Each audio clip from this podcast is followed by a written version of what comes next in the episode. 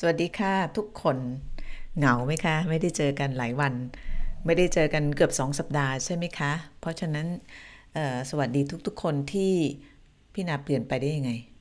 พี่นาไม่ได้เปลี่ยนไป นี่เราติดใหม่หรือยังเนี่ยเบอะเหมือนเดิม ไม่ไม่เปลี่ยนไปค่ะ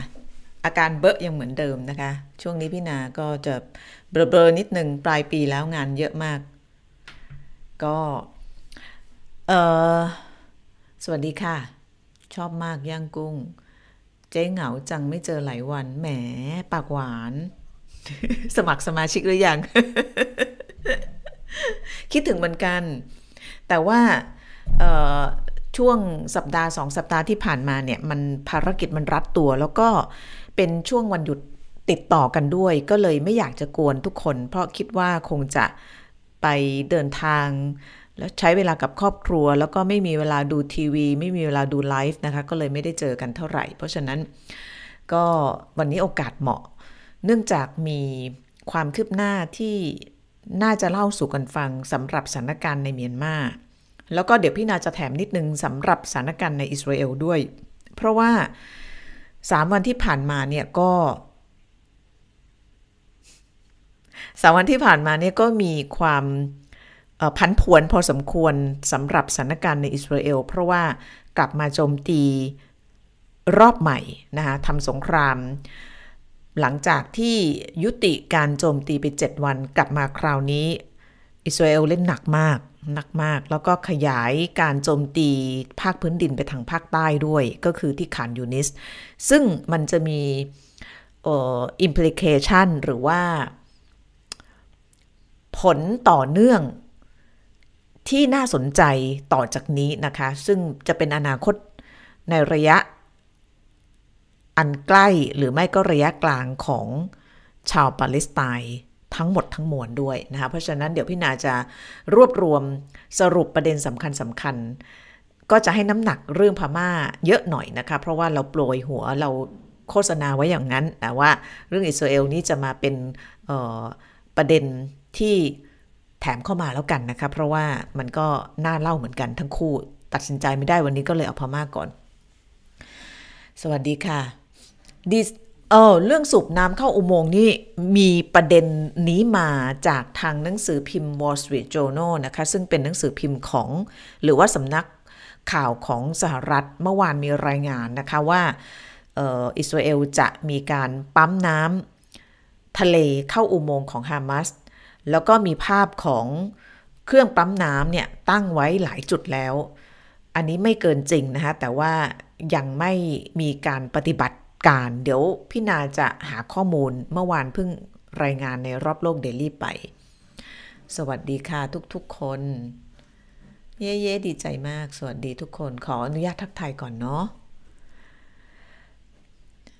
พี่นาหายไปไหนมา พี่นาพี่นาก็อยู่แถวๆเนี่ยแหละค่ะ ไม่ได้ไปไหนแต่ว่า มันมันอีลุงตุงนางมาก สิ้นปีเนาะเป็นเหมือนกันหรือปะคือแบบว่ามันจะต้องมีเรื่องจัดการเยอะแยะ ตั้งแต่เรื่อง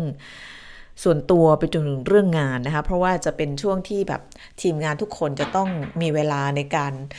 หยุดยาวๆกันบ้าง หลังจากทำงานหนักมา 11 เดือนเต็ม แล้วก็เวลาเราต้องหยุดยาวๆกันเนี่ยก็ต้องมีการสลับเวรกัน ต้องมีการเตรียมงานไว้ก็เลยจะเป็นช่วงที่แบบทุกคน วุ่นวายเป็นพิเศษก็เลยไม่ได้มีโอกาสมาพูดคุยกับทุกๆคน พี่นาเปลี่ยนไปไม่เปลี่ยนนะคะสวัสดีค่ะ เอาเรื่องอะไรก่อนดี เอาเรื่องอิสราเอลหรือว่าเรื่องพมา่า พี่นาถึงบ้านไวจัง ใช่วันนี้รถไม่ค่อยติด พี่นาสวยขึ้นวันนี้ เหมือนเดิม เหมือนเดิม คุณวีรพร คุณบัวสีรู้ไหมประเทศไทยอิสลามกลุ่มอ่าไม่ไม่อันนี้ไม่ไม่เนาะไม่ไม่คุยเนาะเอาเรื่องเอาเรื่องอะไรก่อนดี ชอบมากเลยเวลามีคนบอกพี่นาสวยขึ้นอะโอเค ถ้างั้นเอาเรื่องเอาเรื่องอิสราเอลก่อนแล้วกันนะ จะได้ไปเร็วๆ แล้วก็จะไปเรื่องพม่ากัน เรื่องอิสราเอลสรุปขมวดปมเลยนะคะตั้งแต่วันเสาร์ที่ผ่านมาเนี่ยก็กองทัพอิสราเอลกลับมาทำสงครามอีกครั้งหนึ่งหลังจากที่หยุดไป 7 วัน 7 วันที่เขาเรียกว่าการยุติโจมตีชั่วคราวเนี่ยปรากฏว่าสิ่งที่เกิดขึ้นก็คือการแลกเปลี่ยนตัวประกัน ก็คือกลุ่มฮามาสเนี่ยปล่อยตัวประกันที่จับไว้ออกมา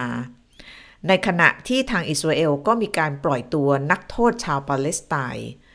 ซึ่งอยู่ในคุกหรือว่าเรือนจำของอิสราเอลออกมา 1 ต่อ 3 นะคะ ก็คือปล่อยอิสราเอลหรือว่าปล่อยตัวประกันหนึ่งก็ต้องปล่อยชาวปาเลสไตน์ 3 ซึ่งการแลกเปลี่ยนตัวประกันกับนักโทษการเมืองของปาเลสไตน์เนี่ยทำอยู่หนึ่งสัปดาห์ แล้วปรากฏว่าทั้งสองฝ่ายถึงทางตัน เหตุผลคืออะไรนะคะเหตุผลก็คือว่าทางอิสราเอลเนี่ยเขาออกมาบอกว่าฮามาสเนี่ยผิดข้อตกลง ไม่ทำตามสัญญา เพราะว่ายังเหลือตัวประกันที่เป็นเด็กและผู้หญิงอีก 17 คน ที่ยังอยู่ในความควบคุมของฮามาสแล้วก็ฮามาสไม่ยอมปล่อยออกมา คือในข้อตกลงเนี่ยเขาบอกว่าจะต้องเอาตัวประกันที่เป็นเด็กและผู้หญิงออกมาให้หมด ส่วน ในล็อตต่อไปถ้ายังคุยกันรู้เรื่องเนี่ย ก็จะเอาตัวประกันที่เหลือ ซึ่งส่วนใหญ่เนี่ย เป็นผู้ชายแล้วก็ทหารอิสราเอลออกมา แต่ปรากฏว่าพอถึงวันที่ 7 แล้วเนี่ย อิสราเอลก็บอกว่าฮามาสผิดคำพูด เพราะว่าเด็กกับผู้หญิง 17 คนเนี่ย ไม่ยอมปล่อยออกมาฮามาสก็ออกมาตอกกลับวันนั้นนะคะบอกว่า ไม่มีแล้วตัวประกันเด็กกับผู้หญิงอะ่ะ ที่บอกว่า 17 คนน่ะฮามาสไม่มีแล้ว แล้วถ้าจะมีอยู่ในฉนวนกาซาเนี่ย ก็ไม่ได้อยู่ในการรับรู้ของฮามาสหรือแปลเป็นอีกในหนึ่งก็คือว่าอาจจะอยู่ในการควบคุมของกลุ่มติดอาวุธกลุ่มอื่นนะคะแล้วก็ฮามาสบอกว่าถ้าจะมาพูดอย่างนี้เนี่ยก็ไม่ต้องคุยกันแล้ว ไม่ต้องเจรจากันแล้วนะคะทั้งสองฝ่ายก็เลยถึงทางตัน เสาร์ที่ผ่านมาอิสราเอลก็เลย ทำสงครามรอบใหม่ ทีนี้รอบใหม่เนี่ยปรากฏว่ามันไม่เหมือนครั้งที่ผ่านๆมา เพราะว่าถ้าเราจำกันได้ในช่วงของการทำสงครามตั้งแต่วันที่ 7 ตุลาคมจนถึงก่อนที่จะหยุดโจมตีเนี่ยอิสราเอลเนี่ยโจมตีทางอากาศ ทั่วฉนวนกาซาก็จริง แต่ว่าภาคพื้นดิน ยังไม่มีการทำอะไรกับฉนวนกาซาทางตอนใต้นะคะ ฉนวนกาซาทางตอนใต้เนี่ยถูกกันไว้ให้เป็นพื้นที่ที่เรียกว่าพื้นที่ปลอดภัย ถ้าจริง ๆ แล้วก็ไม่ค่อยปลอดภัยเท่าไหร่หรอกเพราะว่าอิสราเอลก็มีการโจมตีทางอากาศ แต่ก็ยังถือว่าปลอดภัยมากกว่าทางเหนือ ทางใต้เนี่ยก็จะมีประชาชนจากฉนวนกาซาทางตอนเหนือเนี่ยเข้าไปลี้ภัยแล้วก็พลัดถิ่นอยู่ค่อนข้างเยอะนะคะ เดี๋ยวพี่นาให้ดูแผนที่นิดหนึ่งจะได้เห็นว่าในสภาพของฉนวนกาซาเนี่ย มันเป็นยังไงเผื่อจะลืมกันแล้ว เพราะว่าไม่ได้โชว์แผนที่มานานเนาะอันเนี้ยคือช่วงเริ่มต้นสงครามใช่ไหมอิสราเอลเขาก็เล่นหนักกาซาเหนือกับกาซาซิตี้คนประมาณล้านกว่าคนเนี่ยจำนวนมากเนี่ยสักครึ่งล้านเนี่ยย้ายมาอยู่ที่ขานยูนิส แล้วก็ที่ราฟา ซึ่งถือเป็นฉนวนกาซาทางตอนใต้นะคะทีนี้หลังจาก หลังจากเจรจากันไม่ได้แล้ว หลังจากที่การเจรจาถึงทางตัน อิสราเอลก็กลับมาโจมตีรอบใหม่นะคะแต่ว่าคราวนี้เนี่ย ไม่ได้เล่นเฉพาะกาซาเหนือกับกาซาซิตี้แต่ลงมาเล่นเดอีร์อัลบาลาห์คานยูนิสด้วย แล้วตอนนี้คานยูนิสโดนหนักมากนะคะคานยูนิสนี่เป็นเมือง ที่สำคัญที่สุดทางตอนใต้ แล้วก็เป็นเมืองที่มีประชากรหนาแน่นมาก แล้วก็ตอนที่ประชาชนจากกาซาเหนือเขาอพยพลงมาเนี่ยส่วนใหญ่ก็มาอยู่ที่คานยูนิส เพราะว่าพวกโครงสร้างพื้นฐานเนี่ยมันมีพร้อมมากกว่านะคะ ทั้งโรงพยาบาล แล้วก็ที่คานยูนิสเนี่ยจะเป็นที่ตั้งของสำนักงานขององค์กรบรรเทาทุกข์นะอย่างเช่นอันว่าซึ่งทำหน้าที่ดูแลผู้ลี้ภัยชาวปาเลสไตน์หรือว่า ในส่วนของโรงพยาบาลใหญ่ๆเนี่ยก็จะอยู่ที่คานยูนิสมากกว่า เพราะฉะนั้นคนจำนวนมากย้ายมาอยู่ที่นี่ แล้วที่นี่ก็มีโรงเรียนของ UN ด้วยนะคะโรงเรียน UN ก็จะกลายเป็นที่พักพิงของคนที่ลี้ภัยสงคราม เพราะว่าเขาจะรู้สึกว่าเอออยู่ภายใต้ธง UN มันปลอดภัย ก็คาดว่าตอนนี้ในคานยูนิสเนี่ยมีคนอยู่แบบเจ็ดแปดแสนน่ะเพราะว่าย้ายมาจากทอนตอนเหนือหลายแสนอยู่นะคะประมาณการหรืออาจจะแตะล้านด้วยซ้ำไป ทีนี้พออิสราเอลกลับมาเปิดสงครามรอบใหม่เนี่ยก็ไม่ได้เล่นเฉพาะทางเหนืออย่างที่บอกเนี่ยลงมาเล่นทางใต้ด้วย แล้วตอนนี้เนี่ยปรากฏการสู้รบหนักมากที่ขานยูนิส แล้วก็กองทัพอิสราเอลเมื่อไม่กี่ชั่วโมงที่ผ่านมาเนี่ยเสนาธิการใหญ่ของกองทัพอิสราเอลเนี่ยพลชื่อเดี๋ยวนะ ติดชื่อไว้ก่อนแล้วกัน พลโทเฮอร์ซี่นะคะพลโทเฮอร์ซี่ออกมาบอกว่าล้อมคานยูนิสไว้หมดแล้วนะคะตอนนี้คานยูนิสเนี่ยได้กลายเป็นพื้นที่รบที่สำคัญ มีทั้งการโจมตีทางอากาศ แล้วก็ยกกำลังภาคพื้นดินไปที่นั่น โดยกองทัพอิสราเอลบอกอย่างนี้บอกว่า เนื่องจากที่นี่เนี่ยกลายเป็นที่ซ่องสมของสมาชิกฮามาสรวมถึงแกนนำด้วยนะคะแกนนำเนี่ยก็ปรากฏว่ากองทัพอิสราเอลบอกว่าไปฝังตัวอยู่ที่นี่ เดี๋ยวพี่นาให้ดูภาพล่าสุดของคานยูนิสนะคะหลังจากที่โดนโจมตีอยู่ 3 วัน 4 วันดูสภาพ เละตุ้มเป๊ะ แล้วก็เมื่อวานเนี่ยทางผู้ในการใหญ่ขององค์การการชาติสากลเนี่ยไปเยี่ยมโรงพยาบาลที่คันยูนิส ปรากฏว่าเธอออกมาให้สัมภาษณ์บอกว่ามันมันคำว่าวิกฤตเนี่ยมัน มันไม่มากพอ คือมันมันหนักหนาสาหัสจนไม่รู้จะพูดใช้คำอะไรนะเป็นวิกฤตที่แบบ ที่แบบไม่เคยเห็นที่ไหนมาก่อนนะสภาพบ้านเรือนนี่แบบเละตุ้มเป๊ะอย่างที่เห็นแล้วก็คนได้รับบาดเจ็บเยอะมากนะคะเพราะว่าพอโดนโจมตีทั้งทางบกทางอากาศเนี่ยบ้านเรือนก็พัง แล้วก็ไม่มีเครื่องไม้เครื่องมือที่จะไปขุดเจาะเอาซากอิฐ ซากปูนที่มันทับคนเนี้ยออกมาได้นะคะตอนนี้โรงพยาบาลก็ขาดแคลน แล้วก็เมื่อสักครู่แมทธิวมิลเลอร์ ซึ่งเป็นโฆษกกระทรวงต่างประเทศของสหรัฐก็ออกมาว่าอิสราเอลเนี่ยก็ไม่ได้ให้ความร่วมมือสักเท่าไหร่ในการที่จะให้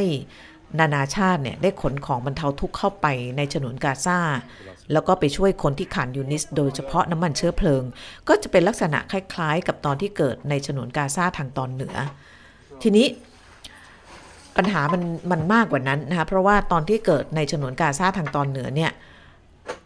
อย่างน้อยฉนวนกาซามันยังมีที่ให้คนเนี่ยมาหลบภัยอยู่ก็คือที่กาซาทางตอนใต้ ปัญหาก็คือว่าถ้าตอนนี้อิสราเอลขยายพื้นที่การโจมตีมาที่กาซาทางตอนใต้แล้วเนี่ยคนจะไปไหนต่อ ตอนนี้คนมีทางเลือกสองทาง หรืออาจจะทางเดียวได้ซ้ำไป เพราะทางที่สองเนี่ย มันเป็นไปไม่ได้ ทางที่สองคืออะไรก็คือหนีออกฉนวนกาซานะหนีออกมาจากที่นั่น แล้วก็ถ้าเกิดจะหนีออกมาอพยพออกมาเนี่ยมันก็จะเข้าได้ทางเดียว ก็คือประเทศอียิปต์นะซึ่งตอนนี้อียิปต์อะไม่ไม่เปิดด่านให้แน่นอน คือเปิดด่านให้เฉพาะความช่วยเหลือบรรเทาทุกข์แต่ว่าจะไม่เปิดด่านสำหรับผู้ลี้ภัยที่เป็นจำนวนเป็นแสนเป็นล้านนะคะตอนนี้เขารับเฉพาะคนที่ได้รับบาดเจ็บแล้วก็ อยู่ในอาการที่ฉนวนกาซาไม่สามารถดูแลได้ก็ส่งไปที่อียิปต์เท่านั้นเองนะคะเพราะว่าอียิปต์เนี่ยก็มีจุดยืนมาตลอด ว่าจะไม่เปิดชายแดนหรือว่าพรมแดนรับผู้ลี้ภัย เนื่องจากอียิปต์ไม่สามารถที่จะรับภาระ ดูแลคน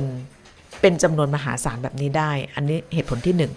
เหตุผลที่สองก็คือว่าอียิปต์เองเนี่ยก็ไม่สบายใจ เนื่องจาก พื้นที่ที่ติดกับฉนวนกาซา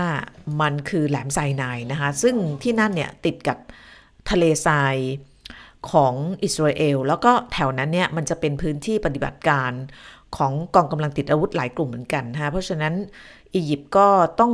ต้องระมัดระวังในเรื่องความมั่นคงตามชายแดนของตนเองด้วย ประเด็นที่3เนี่ยเป็นเรื่องหลักการที่อียิปต์ไม่เปิดชายแดนให้เนี่ยหลักการคือ อียิปต์บอกว่าถ้าเกิดชาวปาเลสไตน์ต้องหนีออกจากถนนกาซาเนี่ย หมายความว่าชาวปาเลสไตน์จะละทิ้งแผ่นดิน ชิ้นสุดท้าย ซึ่งเป็นแผ่นดินที่ จะทำให้ชาวปาเลสไตน์เนี่ย ได้สามารถใช้ตั้งรัฐหรือว่าตั้งประเทศของตนเองได้ พูดง่าย ๆก็คือว่าถ้าหนีออกจากฉนวนกาซาเนี่ย ต่อไปเนี่ยอนาคตในการตั้งรัฐปาเลสไตน์เนี่ยมันก็จะริบหรี่ลงเพราะว่าอยู่ไม่มีแผ่นดินอยู่นะเพราะฉะนั้นอียิปต์ก็เลยบอกว่าเหตุผลมีหลายอย่างอะที่ไม่เปิดชายแดน แต่ว่าเหตุผลสำคัญก็คือว่า ถ้าหนีมาเนี่ยก็จะกลายเป็นผู้ลี้ภัยตลอดการนะคะเพราะว่าคนที่อยู่ฉนวนกาซาเนี่ยก็หนีมาจากที่อื่นอยู่แล้วนะคะก่อนหน้านั้นหนีมาช่วงปี 1948 ซึ่งเป็นปีที่อิสราเอลตั้งประเทศ ตอนนั้นก็มีการเข้าไปซื้อที่เข้าไปบังคับไล่ที่ชาวปาเลสไตน์ที่อยู่ในดินแดนปาเลสไตน์ที่ UN ได้แบ่งไว้ให้นะคะเพื่อเปิดทางให้มีการตั้งประเทศ หรือว่าตั้งรัฐอิสราเอล ชาวปาเลสไตน์จำนวนมากก็ต้องพลัดถิ่นหนีมาอยู่ในฉนวนกาซาอยู่แล้ว เพราะฉะนั้นคราวนี้ถ้าจะต้องออกมาอีกเนี่ยต่อไป ต่อไปก็ไม่รู้จะไปไหนแล้วก็จะกลายเป็นผู้พลัดถิ่นผู้ลี้ภัยแบบถาวรแล้วก็ตลอดไปนะคะเพราะฉะนั้นอันนี้คือประเด็นที่นานาชาติโดยเฉพาะในโลกอาหรับเนี่ยกำลังกังวล วันนี้สมเด็จพระราชาธิบดีอับดุลเลาะของจอร์แดนเนี่ยท่านออกมาให้สัมภาษณ์บอกว่าไม่สบายใจที่เห็นอิสราเอลเนี่ยเปิดสงครามเต็มรูปแบบ แล้วก็ขยายพื้นที่มาฉนวนกาซาทางตอนใต้ เพราะว่านั่นหมายความว่าอิสราเอลกำลังมีความประสงค์ ที่จะขับไล่ชาวปาเลสไตน์ออกจากดินแดนของตนเองอย่างสมบูรณ์ นั่นก็หมายความว่า ชาวปาเลสไตน์ที่อยู่ในชนวนกาซาต่อไปเนี่ย ก็จะกลายเป็นผู้ลี้ภัยแบบถาวร เหมือนที่อียิปต์กังวลนะคะแล้วก็มันก็จะทำให้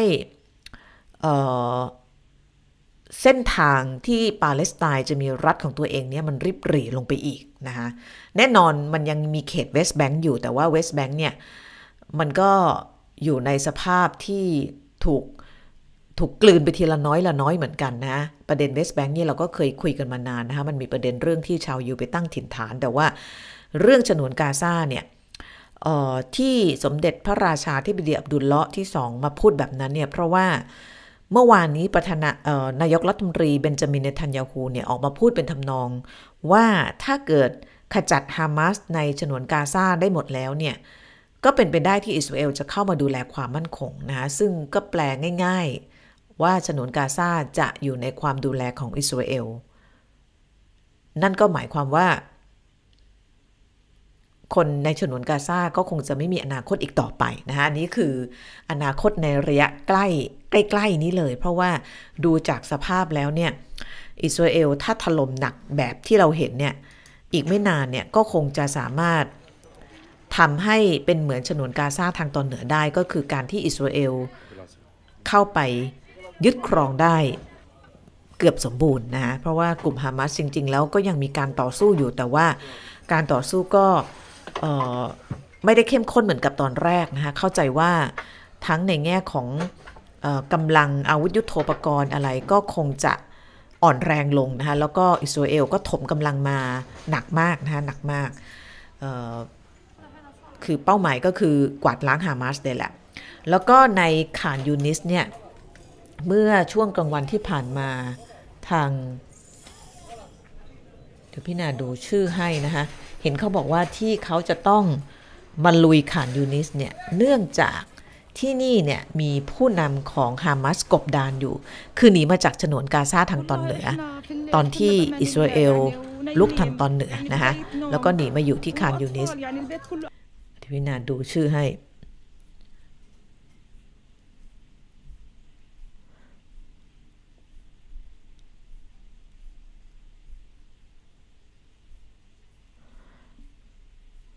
คือ ที่ผ่านมาในแกนนำของฮามาสก็ก็ถูกสังหารไปเยอะนะคะ โดยกองกำลังอิสราเอล แต่ว่าก็ยังมีระดับแกนนำอยู่หลายคนนะคะที่ยังเชื่อว่าอยู่ในฉนวนกาซาหนึ่งในนั้นก็คือยายาซินวานะคะ ซึ่งเป็นผู้นำกลุ่มฮามาสเมื่อช่วงบ่ายที่ผ่านมาก็คือเฮอร์ซี่ฮัลเลวีประธานคณะเสนาธิการทหารอิสราเอลแถลง บอกว่า ยาย่าซินวาเนี่ยอยู่ในขานยูนิสนี่ก็เลยเป็นเหตุผลที่ทำให้กองทัพอิสราเอลต้องมาล้อมเมืองขานยูนิสอยู่ในขณะนี้ แล้วก็ใช้วิธีการโจมตีอย่างหนัก ตอนนี้การต่อสู้เป็นแบบ house to house fighting ก็คือสู้รบแบบเขตเมืองหลบซ่อนกันอยู่ตามมุมตึกตามมุมบ้านแล้วก็ยิงใส่กันนะฮะ ประชาชนก็เดือดร้อนตามระเบียบนะ ตอนนี้คนในคานยูนิสนี่ลำบากหนักหนาสาหัสมากนะคะ แล้วก็ถอยถอยไปไหนไม่ได้แล้วนะ อย่างที่บอกเนี่ยก่อนหน้านี้อยู่ฉนวนกาซาทางตอนเหนือยังถอยมาทางตอนใต้ได้ แต่ตอนนี้อยู่ทางตอนใต้แล้วจะถอยไปไหนต่อนะถอยไปไม่ได้ เพราะว่าข้างหนึ่งก็ติดทะเลเมดิเตอร์เรเนียน อีกข้างหนึ่งก็ติดอิสราเอลไปไม่ได้ อีกด้านหนึ่งติดชายแดนอียิปต์อียิปต์ก็ไม่เปิดชายแดนให้นะคะเพราะฉะนั้นนี่คือวิกฤตที่กำลังเกิดขึ้น ทีนี้ปิดท้ายเรื่องอิสราเอลนิดหนึ่งคือเรื่องตัวประกันนะคะตอนนี้ตามตัวเลขของ กองกำลังป้องกันตนเองอิสราเอลหรือว่า IDF เนี่ยบอกว่ามีตัวประกันอยู่กับกลุ่มฮามาสหรือกลุ่มอื่น ๆ ในฉนวนกาซาอีก 137 คน ซึ่งเเขากำลังดูนะคะว่าการที่อิสราเอลทำสงครามเต็มพื้นที่เนี่ย ไม่ห่วงชีวิตตัวประกันหรอ ก่อนหน้านี้มีการออกมาบอกว่าห่วงสิ แต่ว่าเราจะใช้วิธีการอย่างอื่น ในการเอาตัวประกันออกมา จะไม่ใช้วิธีการเจรจาเหมือนที่ทำก่อนหน้านี้ วิธีการอย่างอื่นก็คือวิธีการที่อิสราเอลเคยทำอย่างเช่น การเข้าไปชิงตัวประกัน เหมือนที่เคยทำในอดีตนะคะแต่ว่าบางคนก็บอกว่า หรือว่าประธานาหรือว่านายกรัฐมนตรีเบนจามินเนทันยาฮูจะไม่สนใจชะตากรรมของตัวประกันแล้วนะคะอันนี้ก็เป็นอีกทฤษฎีหนึ่งที่มีการพูดออกมา แต่ว่าตัวประกันที่อยู่เนี่ยก็ไม่ได้มีเฉพาะชาวอิสราเอลนะคะยังมีชาวสหรัฐ แล้วก็ยังมีคนไทยอยู่อีกออถ้าพี่นาจะไม่ผิดเนี่ยเจ็ดแปดคนนะคะเจ็ดแปดคน ซึ่งเราก็ขอภาวนาว่า ขอให้มีวิธีการที่ทำให้ตัวประกันนี้ออกมาได้อย่างปลอดภัยนะคะอันนี้ก็คือสถานการณ์ในอิสราเอลที่พี่นารวบตึงสรุปมาให้นะคะว่ามันเกิดอะไรขึ้นในขณะนี้ เอาละฝนตกแรงเหรอ ฝนตกที่ไหนคะขอทักอีกนิดหนึ่งก่อนที่จะมาเรื่องพม่านะคะอืม ส่วนเรื่องอุโมงค์เนี่ยเรื่องจริงนะคะเรื่องอุโมงค์เรื่องจริง แต่ว่าจนกว่าจะมีภาพออกมาเนี่ยพี่นาก็จะยังไม่ให้ดูว่ามันเป็นยังไง แต่เมื่อวานมีภาพของเออเขาเรียกเครื่องสูบน้ำเนี่ยไปตั้งไว้แล้ว แต่ส่วนใหญ่จะไปอยู่ที่ฉนวนกาซาทางตอนเหนือ แล้วก็ Wall Street Journal ออกมารายงานนะคะว่ามีแผนที่จะปั๊มน้ำทะเลเนี่ยลงไปในอุโมงค์จริง ๆ เอาละเรามาเรื่องของ พม่ากันบ้างนะคะ หรือว่าเมียนมาวันนี้ที่พี่นายอยากจะคุยเรื่องเมียนมาเนี่ยก็เพราะว่ามันมีความคืบหน้าที่สำคัญนะคะอันนี้ให้ดู แต่ก่อนที่จะไปดูความคืบหน้าเอาเอาสั้นๆก่อนนะคะสำหรับคนที่ไม่ได้ตามเรื่องเมียนมามา ช่วงที่สงครามอิสราเอลกำลังดุเดือดเลือดพล่านเนี่ย 27 ตุลาคมที่ผ่านมาเนี่ยก็มีเหตุการณ์เกิดขึ้นที่เมียนมา นั่นก็คือการที่กองกำลังชาติพันธุ์ 3 กลุ่มเขาจับมือกันนะคะก็มีกองทัพโกก้าง ซึ่งอออยู่ทางรัฐฉานทางตอนเหนือ มีกองทัพอารักัน ซึ่งอยู่ทางตะวันตกนะคะอยู่ในรัฐยะไข่ แล้วก็อีกกองกำลังหนึ่งก็คือ เดี๋ยวนะพี่นาดูชื่อก่อน ชื่อยากเนาะก็คือกองทัพปลดปล่อยตาอางหรือว่าปล่องนะคะ ชื่อย่อก็คือ TNLA สามกลุ่มนี้เนี่ยเขาจับมือกัน แล้วก็เปิดฉาก โจมตี ทหารพม่าจาก3ทางหลักๆนะคะก็คือทางด้านเหนือ รัฐฉานทางเหนือซึ่งติดกับชายแดนจีน ทางด้านตะวันตกก็คือที่รัฐยะไข่ อีกด้านหนึ่งคือด้านตะวันออก ด้านตะวันออกเนี่ยแนวรบที่เปิดตอนแรกเนี่ยอยู่ในรัฐคาเรนี หรือที่บางคนเรียกว่ารัฐกยานะคะให้ดูเลยนะคะอันนี้ก็คือปฏิบัติการ 1027 ที่เกิดขึ้นเริ่มขึ้นตั้งแต่ 27 ตุลาคมที่ผ่านมา เราจะเห็นนะคะ พื้นที่สีแดงๆเนี่ยคือพื้นที่ที่กองกำลังชาติพันธุ์เขาเปิดฉากรุกทหารพม่านะคะ ซึ่งนี่รัฐยะไข่ แล้วก็เขตสกายก็มีรัฐชินก็โดนนะคะรัฐชินนี่ก็ติดกับอินเดีย แล้วก็แดงจัดๆเนี่ยคือพื้นที่ต่อสู้หนัก พื้นที่ต่อสู้หนักจะอยู่ในรัฐฉานเหนือ รัฐยะไข่แล้วก็รัฐกยาหรือว่ารัฐกเรนีแล้วก็ลงมารัฐกะเหรี่ยงนะคะที่ผ่านมาเนี่ยเเรามักจะเห็นความเคลื่อนไหวของ ทางรัฐฉานเหนือรวมถึงรัฐยะไข่เป็นหลักนะโดยเฉพาะรัฐฉานเหนือ เพราะว่าที่นั่นเนี่ยมีคนไทยติดอยู่ที่เล่าก่าย ซึ่งเป็นเมืองเอกของเขตปกครองพิเศษโกงก้างนะคะ แล้วก็รัฐบาลไทยก็พยายามช่วยเหลือคนที่ไปทำงานที่นั่น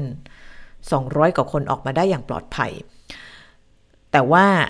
ข่าวทาง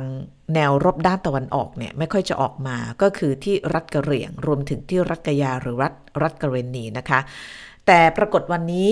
มีความคืบหน้าสำคัญออกมาทางสองรัฐนี้ เราไปเริ่มที่รัฐกะเหรี่ยงก่อนนะคะรัฐกะเหรี่ยงนี่ก็มีพื้นที่ติดกับชายแดนไทยนะคะก็คือจุดหนึ่งก็ที่ติดกับแม่สอดนะคะ ตรงข้ามกับเมียวดี ซึ่งอยู่ในรัฐกะเหรี่ยง วันนี้ปรากฏว่ากองกำลัง ที่เรียกว่า KNLA นะคะ KNLA นี่ก็ชื่อเต็มก็คือกองทัพปลดปล่อยแห่งชาติกะเหรี่ยง เป็นปีกทางการทหารของกลุ่ม KNU นะคะ คนที่ติดตามการเมืองพม่า หรือว่าเมียนมาเนี่ย คงจะคุ้นชื่อกับ KNU ก็คือสหภาพแห่งชาติกะเหรี่ยง นี่ก็รวมตัวกันเพื่อที่จะเรียกร้อง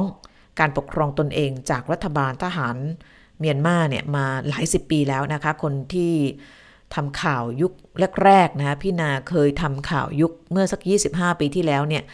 คนที่ทำข่าวยุคนั้นต้องมีโอกาสไปเมนดปลอนะคะ ซึ่งเป็นฐานที่มั่นหลักของ KNU ในช่วงนั้นในพลโบเมียนะแต่ว่าช่วงนี้ก็เปลี่ยนไปเยอะแล้ว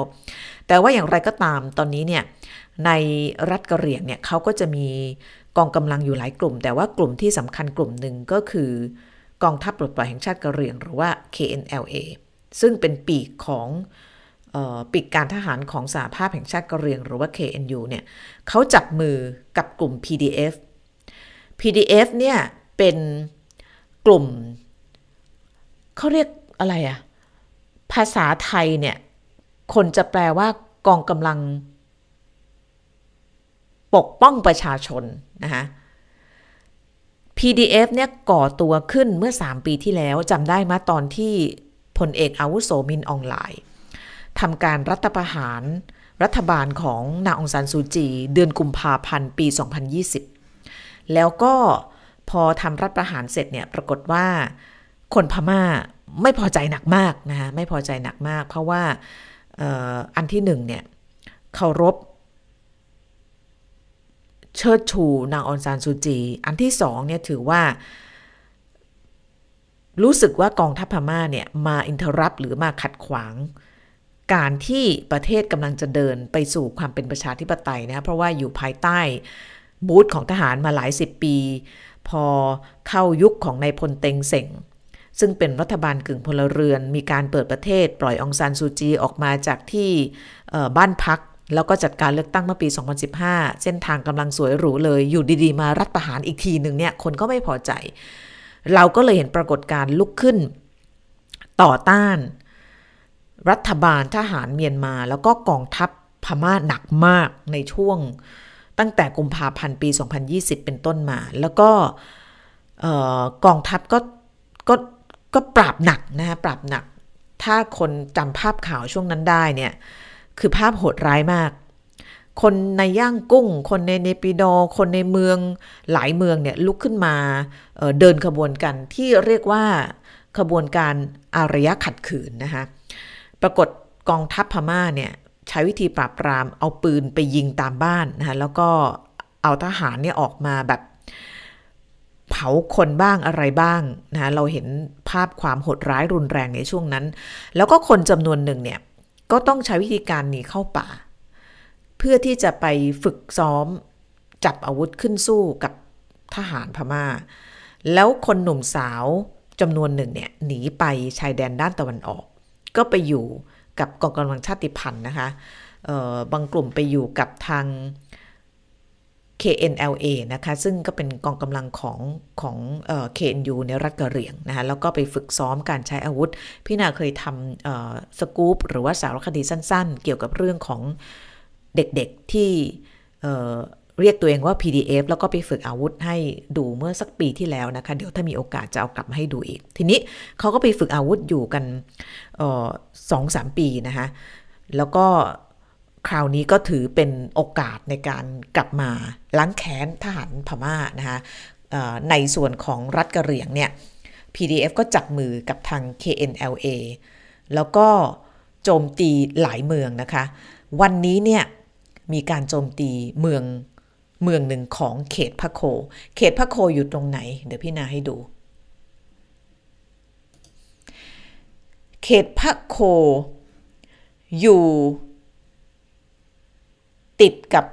รัฐกะเหรี่ยง แล้วก็รัฐคาเรนีหรือว่ารัฐกะยานะคะ ซึ่งเป็นพื้นที่สู้รบหลักก่อนหน้านี้ ที่เป็นความน่าสนใจก็คือว่านี่เป็นครั้งแรกที่กองกำลังชาติพันธุ์ ร่วมกับ PDF เนี่ยสามารถที่จะเข้ามาตีเมืองแรกของเขตพระโขได้ นั่นก็คือเมืองโมนนะคะเมืองโมน ซึ่งที่นั่นน่ะจะมีฐาน ที่สำคัญของทหารพม่าอยู่ ที่บอกว่ามันมีนัยสำคัญเนี่ยเพราะว่าเขตพระโคเนี่ยมีจุดเชื่อมต่อกับเขตสำคัญที่สุดเขตหนึ่งของประเทศก็คือเขตย่างกุ้ง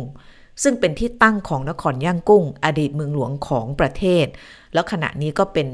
ศูนย์กลางเศรษฐกิจแล้วก็การค้าที่สำคัญ แล้วก็จะเป็นจุดเชื่อมต่อ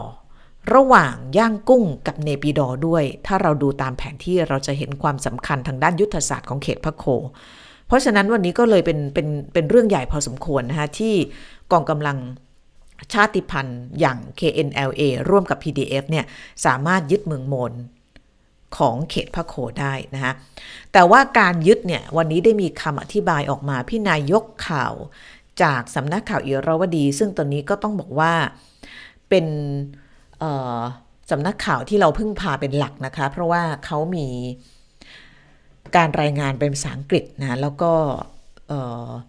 การเข้าถึงข้อมูลของเราเนี่ยค่อนข้างจะยาก เพราะฉะนั้นก็เลยจะต้องใช้แหล่งข่าวที่เป็นภาษาอังกฤษของ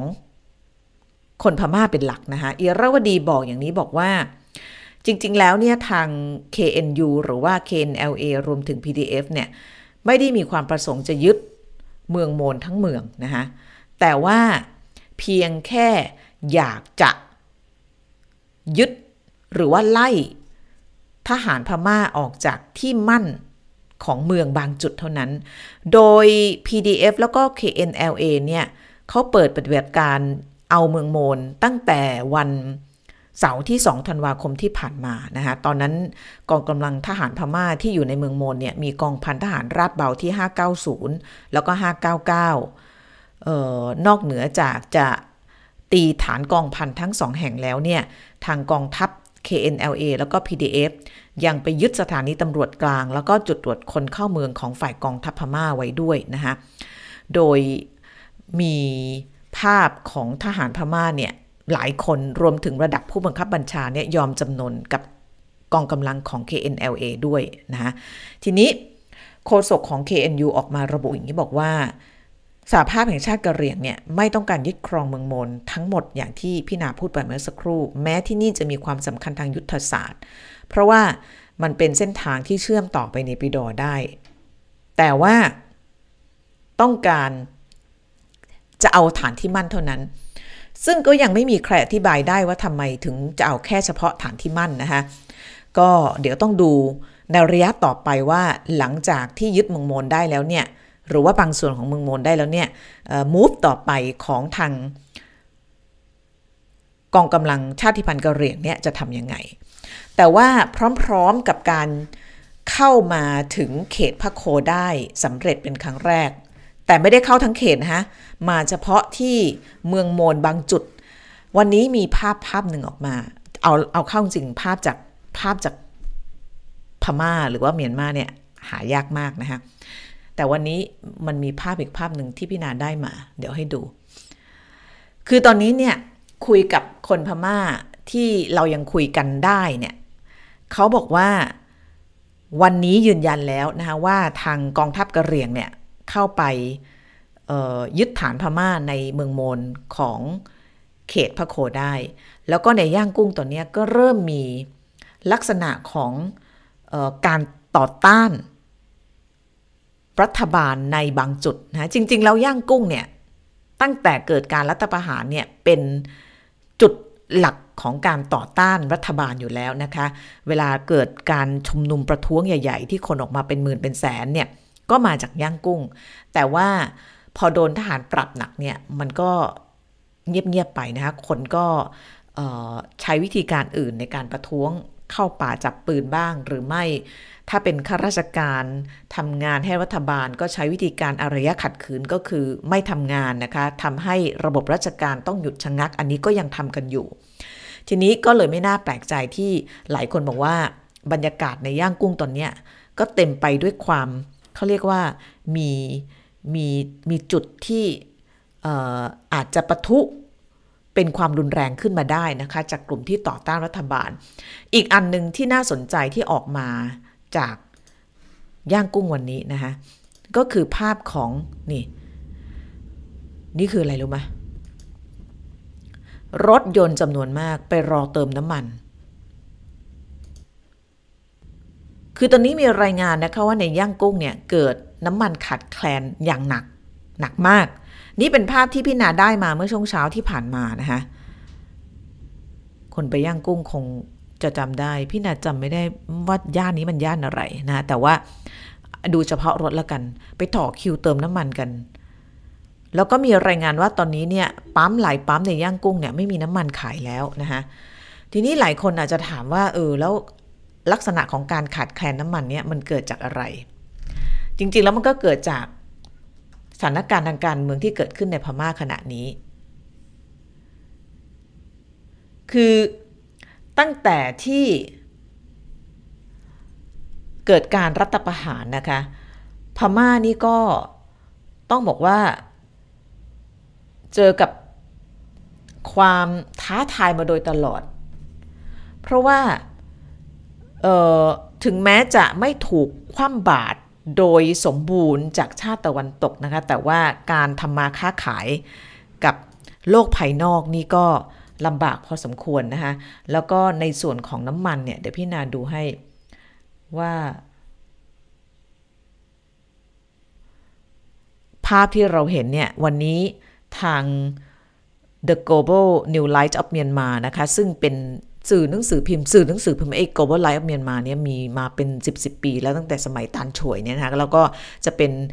หนังสือพิมพ์ที่นักข่าวเนี่ยจะต้องติดตาม ถ้าอยากจะรู้ข่าวจากเมียนมาจากฝั่งรัฐบาลนะในสมัยที่ยังไม่มีอินเทอร์เน็ตเนี่ยจะต้องอ่าน New Life of Myanmar จะเป็นฉบับแบบประมาณเนี้ยเหมือนกับ Student Weekly เนี่ยใครทันบ้าง แล้วก็สมัยพี่นาทำข่าวช่วงนั้นเนี่ยจะต้องอ่าน New Life of Myanmar ดูว่ารัฐบาล พม่าเนี่ยพูดว่าอะไรบ้างในช่วงนั้นนะฮะแล้วก็ตอนนี้ New Life of Myanmar ก็ยังคงเป็นปากเสียงเป็นกระบอกเสียงของรัฐบาลเมียนมาอยู่นะคะเขาอธิบาย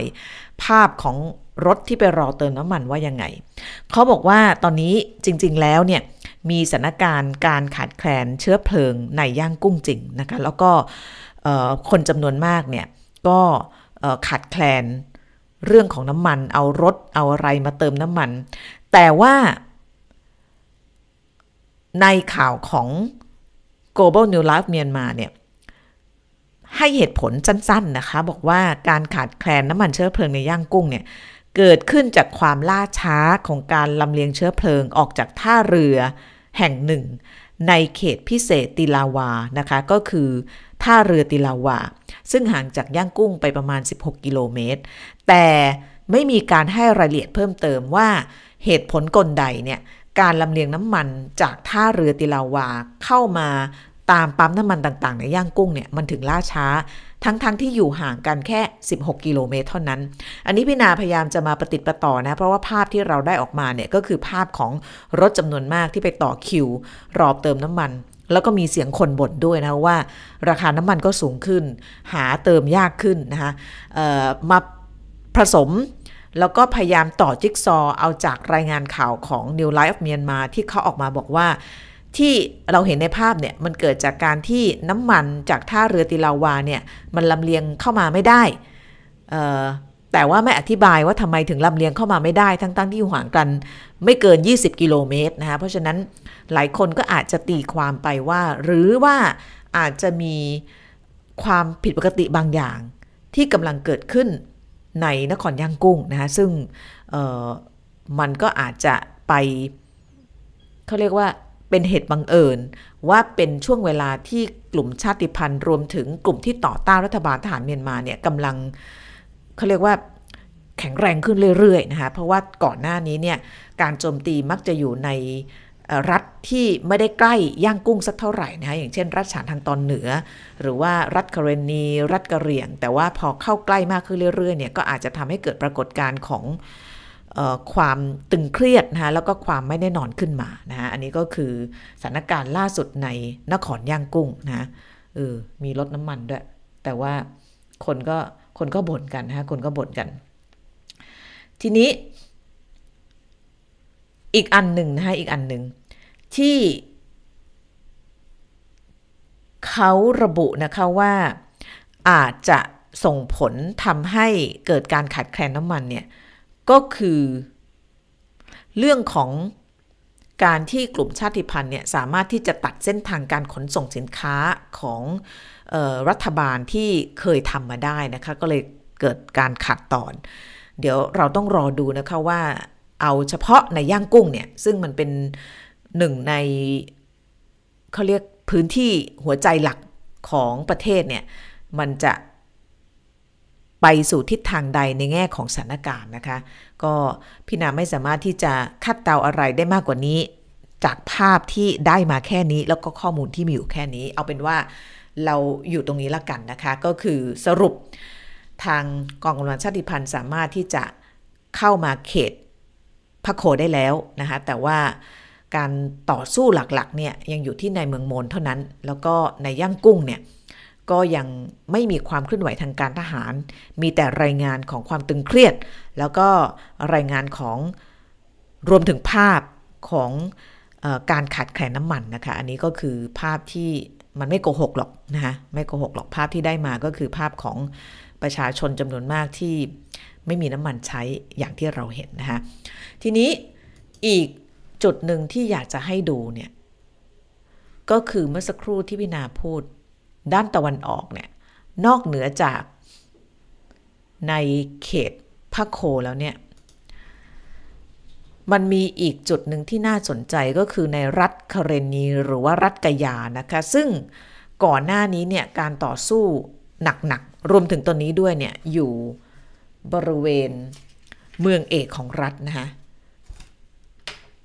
เรามีภาพให้ด้วยแป๊บหนึ่งนะคะ เดี๋ยวจะจบละ เดี๋ยวจะจบละ ที่รัฐกยาหรือว่ารัฐกเรนีเนี่ยบริเวณนั้นเนี่ยเป็นที่มั่นสำคัญของกองกำลังป้องกันแห่งชาติกะเหรี่ยงแดงหรือว่า KNDF นะคะ ซึ่งตั้งแต่ 27 ตุลาคมที่ผ่านมาเนี่ย KNDF ก็ร่วมกับ PDF ในการ โจมตีฐานทหาร แล้วก็สถานีตำรวจของพม่าอย่างต่อเนื่องนะคะ และจุดที่มีการสู้รบหนักๆ ก็คือเมืองเอกของรัฐนะคะเมืองเอกของรัฐก็คือลอยเกาะนะคะลอยเกาะนี่ก็กลายเป็นพื้นที่ที่ต่อสู้กันอย่างหนัก โดยในส่วนของกองกำลังชาติพันธุ์เนี่ยบอกว่าให้สัมภาษณ์ล่าสุดนะ เขาบอกว่าเขาสามารถยึดลอยเกาะได้ แล้วประมาณ 2 ใน 3 ของพื้นที่ แล้วก็ตอนนี้เนี่ยทหารพม่าเนี่ยกำลังพยายามที่จะกันไม่ให้พลเรือนที่อยู่ในเมืองลอยเกาะเนี่ยออกมาจากเมืองได้นะคะแล้วก็ในรัฐกยาหรือว่ารัฐกรณีสถานการณ์ก็จะคล้ายๆ กับรัฐกะเหรี่ยงนะคะเพราะว่าที่นั่นเนี่ยก็ปรากฏว่ามีกองกำลังของ PDF เนี่ยเข้าไปช่วยรบด้วยนะคะ อีกจุดหนึ่งที่เราจะ สรุปให้นะคะ วันนี้ไม่พูดถึงรัฐฉานทางตอนเหนือแล้วกันนะคะ เพราะว่าวันก่อนพูดไปแล้ว ก็คือทางด้านตะวันตกนะตะวันตกนี่น่าสนใจมาก เพราะว่าเป็นฐานที่มั่นของ AA หรือว่ากองทัพอารักันนะ เดี๋ยวพี่นาให้ดูก่อนว่ามันอยู่ตรงไหน รัฐยะไข่ซ้ายมือของเรานะคะที่ติดกับสีฟ้าฟ้า ก็คงจะคุ้นชินกันดีนะคะเพราะว่ารัฐยะไข่เวลาเราพูดถึงก็จะนึกถึงมุสลิมโรฮิงญานะคะที่นั่นก็จะมีทั้งชาวพุทธที่เรียกว่าพุทธอารักัน แล้วก็มุสลิม ที่เรียกว่ามุสลิมโรฮิงญาแต่ว่ากองทัพอารักันนี้จะเป็นกองทัพของพุทธอารักัน แล้วก็ถือว่าเป็นกองทัพที่มีความเข้มแข็งมากที่สุดในกลุ่ม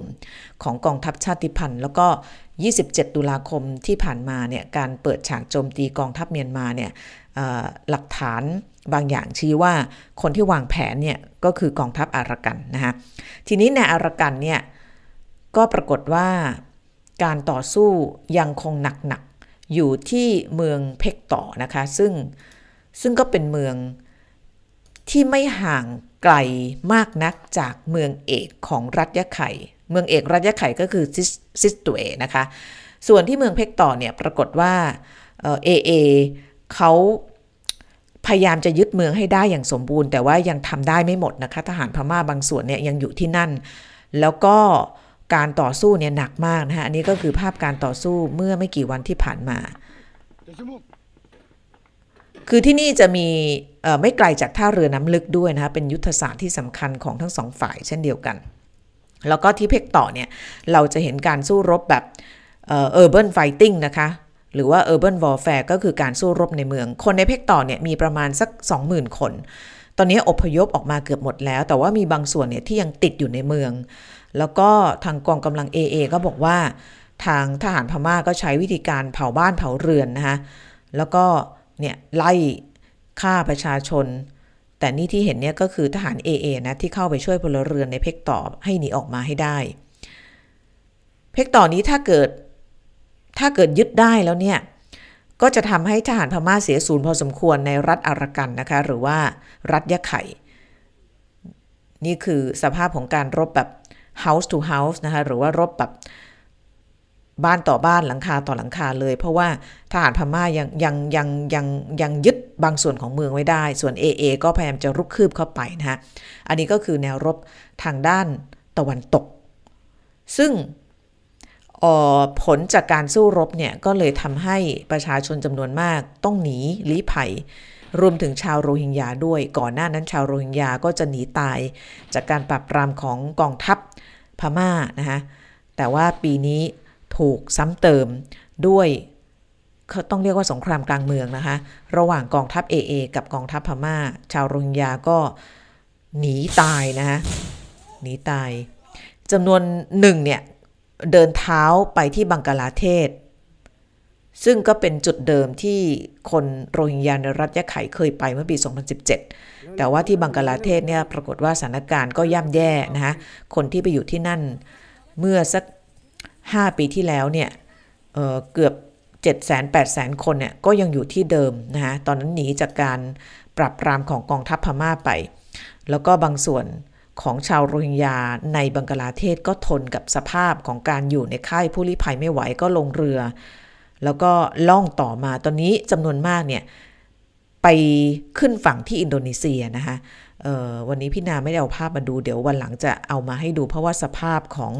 ชาวโรฮิงญาที่หนีตาย จากบังกลาเทศนะคะคือไม่ได้หนีตายหนีจากสภาพความเป็นอยู่ที่แออัดยัดเยียดแล้วก็ ย่ำแย่ในค่ายผู้ลี้ภัยในบังกลาเทศ ไปอินโดนีเซียเนี่ย ก็น่าสงสารพอๆกัน แต่ว่าสเต็ปแรกเนี่ยก็คือต้องออกจากยาไข่ให้ได้ก่อนนะฮะ อันนี้ก็คือชาวโรฮิงญาส่วนหนึ่งที่หนีออกมาจากเมืองเพกต่อ ซึ่งกำลังมีการต่อสู้กันอย่างหนัก เอาละค่ะ สงสารเนาะอืมก็ยัง ต้องดูนะคะสำหรับเมียนมา หลายคนบอกว่านี่คือความท้าทายที่หนักที่สุด นับตั้งแต่พลเอกอาวุโสมินออนไลน์ยึดอำนาจจากรัฐบาลของนางองซานซูจีเมื่อ 3 ปีที่แล้วนะคะต้องดูว่ากลุ่มชาติพันธุ์หลักๆ ทั้ง 3 กลุ่มรวมถึงตอนนี้เคนยูก็มาด้วยเนี่ย จะสามารถรุกคืบ รัฐบาลทหารพม่า เข้ามาได้ลึกขนาดไหนนะคะ แล้วก็จะถึงจุดที่กองทัพเมียนมาหรือว่าทัตมาดอเนี่ยต้องต้องล่มสลายหรือเปล่านะ อันนี้คือคำถามใหญ่ที่หลายคนถามอยู่นะ ก็เราจะติดตามสถานการณ์ในพม่าอย่างใกล้ชิดนะคะทันทีที่เราได้รับภาพได้รับข้อมูล ที่พอจะมาปฏิปต่อเรื่องราวได้ ก็จะมาเล่าให้กันฟังแบบนี้นะคะ เอาละ เพอแป๊บเดียวก็พูดไปหนึ่งชั่วโมงแล้ว แต่แรกว่าจะพูดแค่ครึ่งชั่วโมง ดูสิพูดไปพูดมายาวเลย ขอบคุณทุกคนนะคะที่เข้ามา แล้วก็วันนี้พี่นาขอชี้แจงนิดนึง คือปกติเนี่ย พี่นาจะไลฟ์ก่อนหน้าที่จะมีสงครามอิสราเอลเนี่ย พี่นาไลฟ์วันพระรหัสบดีช่วงประมาณ4โมงเย็นทุกวันพระรหัสนะคะพอเกิดสงครามอิสราเอลเนี่ย พฤติกรรมเราก็เปลี่ยนนะคะเพราะว่าเรามาไลฟ์สดตอนกลางคืนแล้วก็ไลฟ์แทบจะทุกวัน เพราะว่ามันมีเรื่องให้เล่าทุกวัน พอสงครามเริ่มซาซาลงเนี่ยพฤติกรรมพี่นาก็เปลี่ยนอีก เพราะว่าก็เลิกไลฟ์ไปเลยนะคะเพราะฉะนั้นเราจะกลับมาตั้งตัวกันใหม่ เอาเป็นว่าทุกอาทิตย์เนี้ยเราจะมาเจอกันวันศุกร์สี่ทุ่มตรง นี่เป็นเวลาปกติเวลาที่จะต้องเจอกันอย่างแน่นอน แต่ว่าถ้าเกิดมีสถานการณ์ที่เป็นเรื่องใหญ่เรื่องโตอย่างเช่นวันนี้นะคะที่ชาติพันธุ์เข้าในเขตพระโคได้เนี่ยก็จะมาให้เป็นพิเศษนะคะแล้วก็จะพิเศษไปทุกวันจนกว่าจะไม่มีภาพแล้วก็ไม่มีเรื่องให้เล่า อันนี้คือนอกเหนือจากวันศุกร์นะแต่ถ้าเกิดเราไม่มาเจอกันในวันพิเศษเนี่ย เราก็จะเจอกันวันศุกร์สี่ทุ่มทุกวันนะคะสัญญาว่าจะมาทุกวันศุกร์เอาละค่ะวันนี้ เราลากันไปก่อนนะคะ แล้วก็เดี๋ยวพรุ่งนี้เรามาดูว่าจะมีอะไรเข้ามาหรือเปล่า ถ้าไม่มีอะไรก็เจอกันวันศุกร์เลยค่ะ คืนนี้กุดไนค่ะ